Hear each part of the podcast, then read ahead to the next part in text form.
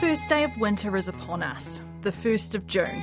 It's the day dairy farmers around the country move thousands of cows to new pasture for winter grazing or new share milking contracts. But unlike the last few years, the threat of Mycoplasma bovis won't be looming so large. There's been a major milestone reached in the fight to banish cattle disease Mycoplasma bovis. Just one farm now remains infected, four years into the eradication program. A one shot attempt to eradicate the cattle disease Mycoplasma bovis appears to have worked. It's been a long battle for a pledge to do what no other country has done eradicate Mycoplasma bovis. The detection of the devastating cattle disease on a South Canterbury farm in 2017 triggered the country's biggest ever biosecurity response. We've made this decision in partnership with our farming sector to protect our national herd and the long term productivity of our economic base. The eradication program seems to have done its job but it's come at a heavy financial and emotional cost to farmers. More than 170,000 cattle were culled. More than 200 million paid out to farmers who lost livestock. I wouldn't wish it on anybody. It's been very stressful. There's been a lot of heartache and trauma for farmers, and at the end of the day, it could be for nothing. It's been terrible for us. I can't do it. I can't do it. Doesn't matter what you say. Nobody can say anything. But was there any other choice? Had we not, though, chosen to undertake this program of eradication, the cost to the economy uh, and the primary sector would have been in the billions. Kia ora, I'm Sarah Robson, and today on The Detail, the fight against Mycoplasma bovis and the lessons we can learn from it. I'm talking to Professor Richard Laven from Massey University's School of Veterinary Science.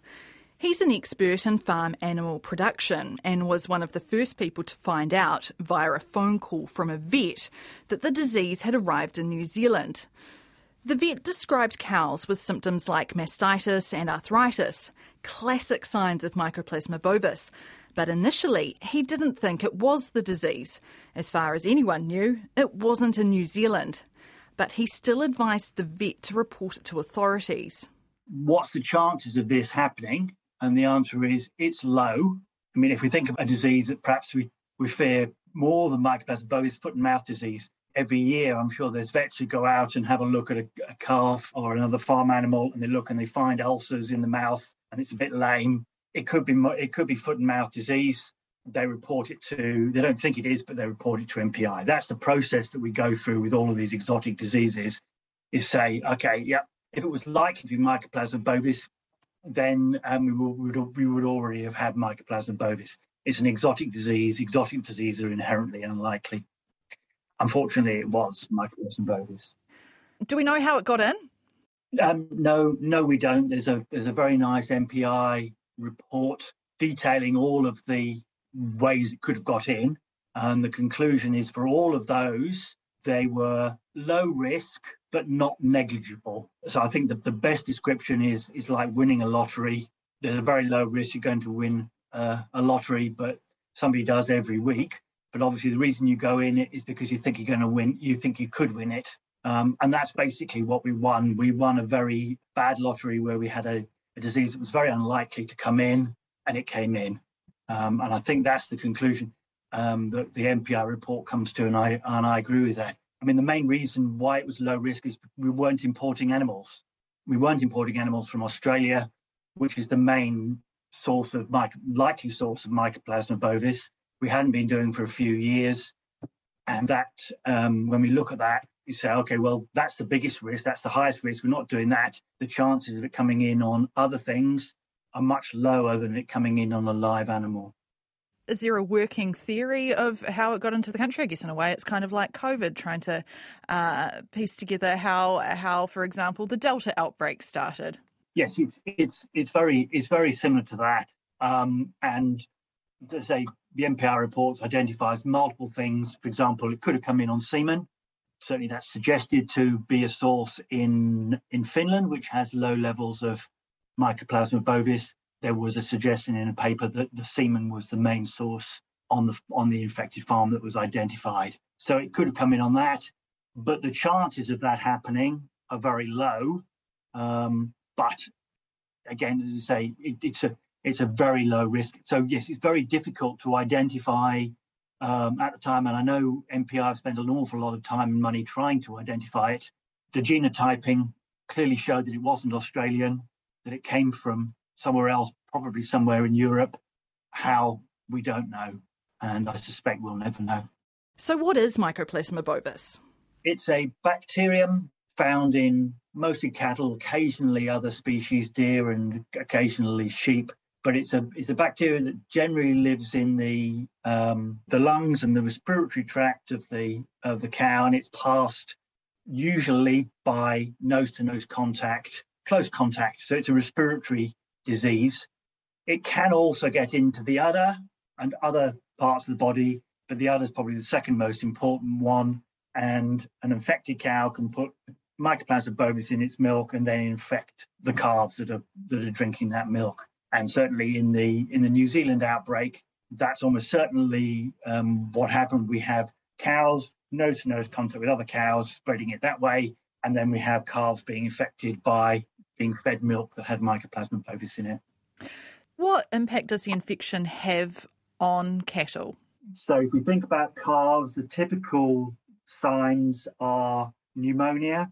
So, you get really nasty lung disease, it's usually alongside other causes of lung disease, viruses, and other, other bacteria. It's a very common cause of pneumonia in calves um, in the Northern Hemisphere in Europe and, and the US.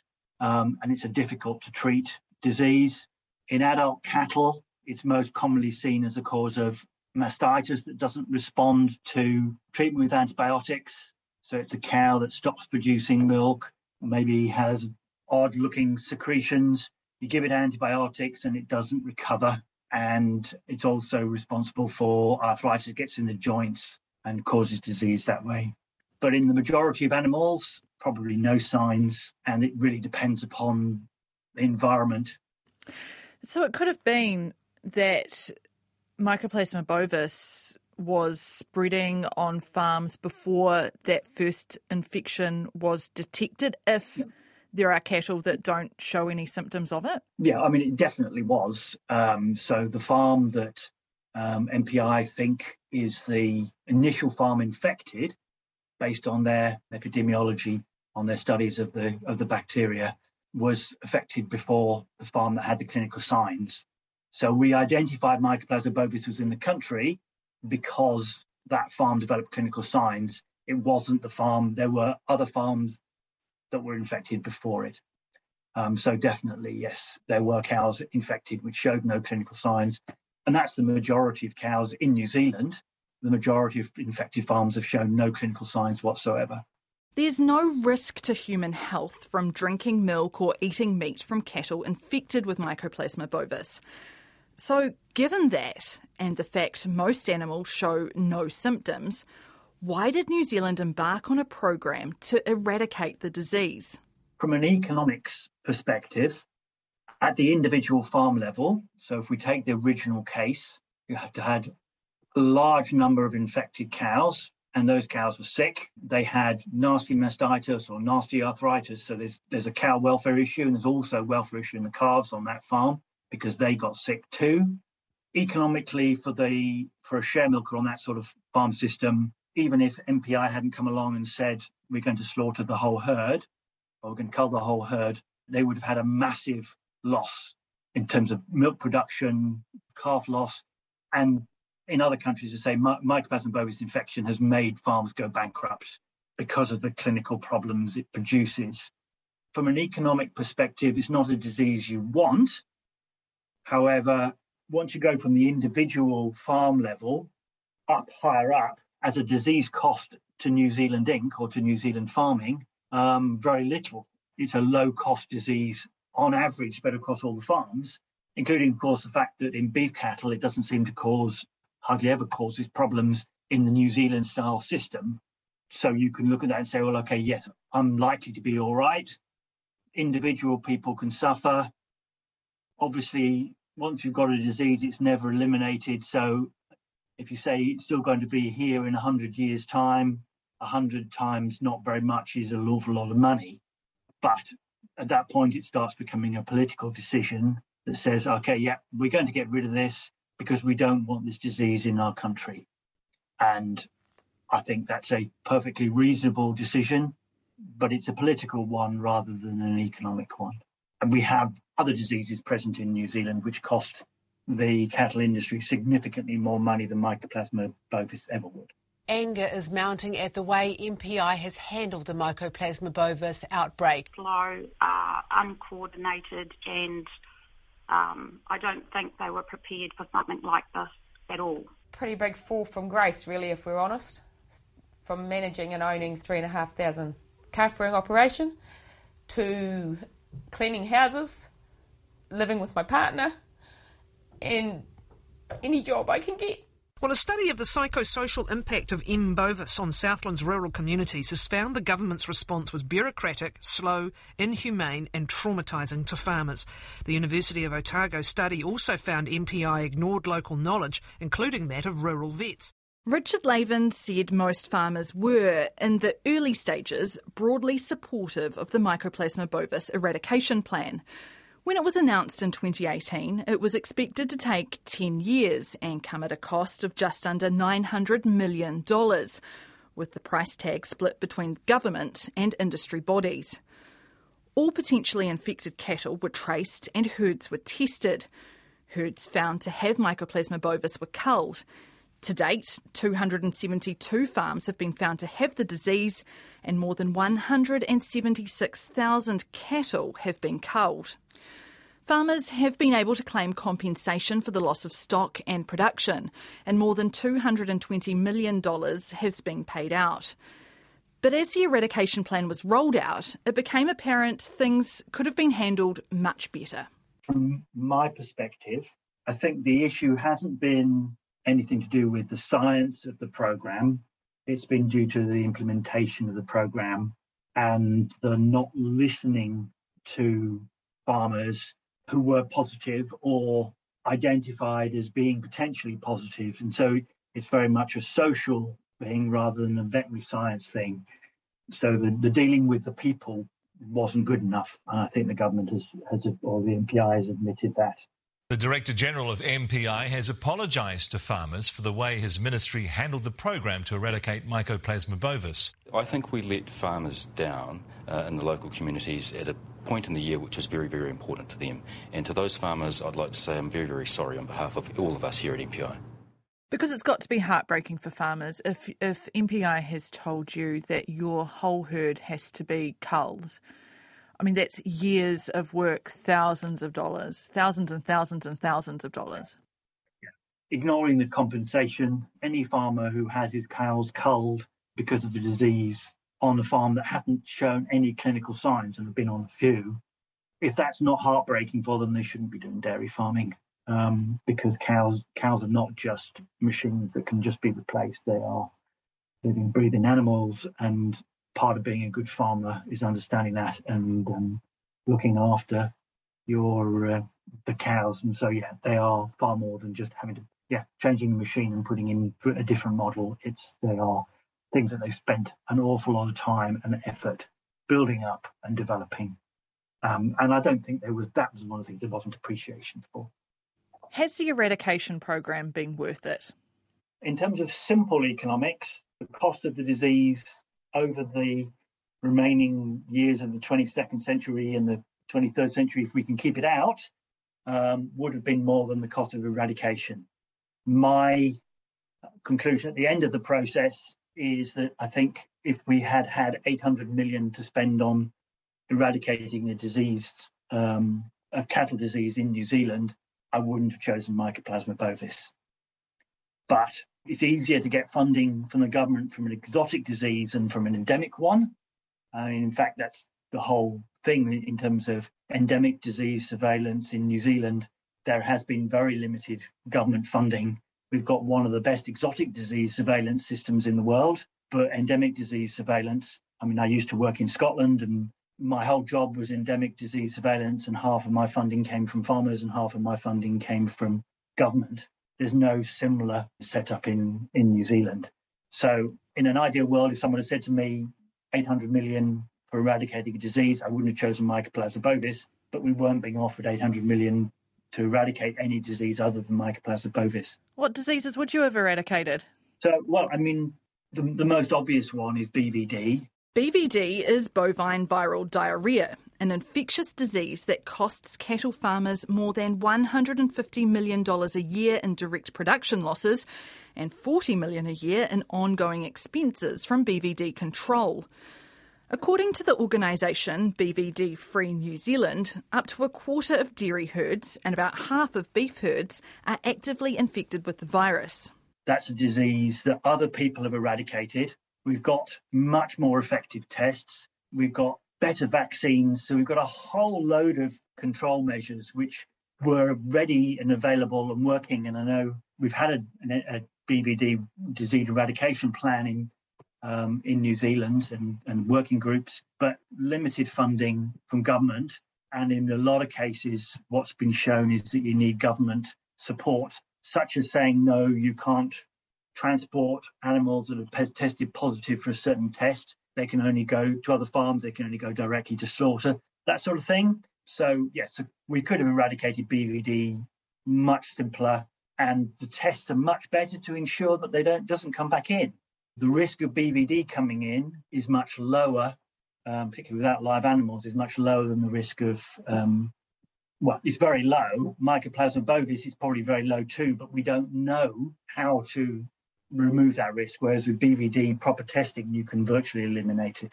But back to Mycoplasma bovis. The last infected farm is a beef feedlot near Ashburton.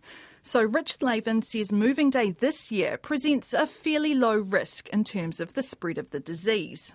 From an outbreak perspective, yes, there's lots of cows moving, but if you've got a cow moving from farm moving from Southland to Northland, the risk is is actually pretty low because most of those cows are going to stay on that farm and not go onto other farms.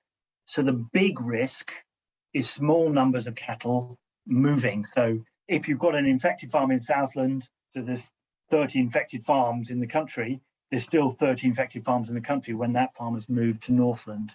The problem is the the sale of animals. So a farmer sells some animals and doesn't record that, and there's five or six animals gone, and those animals get spread around the local area. That's where most of the spread of, of Mycoplasma bovis has occurred is individual animals, small numbers of animals moving on to uninfected farms. So we're down to that one farm infected with Mycoplasma bovis, but Richard Laven says we'll have to keep testing for the disease, and that's not always easy or cheap. It's also uncertain at what point we'd officially declare ourselves Mycoplasma bovis free.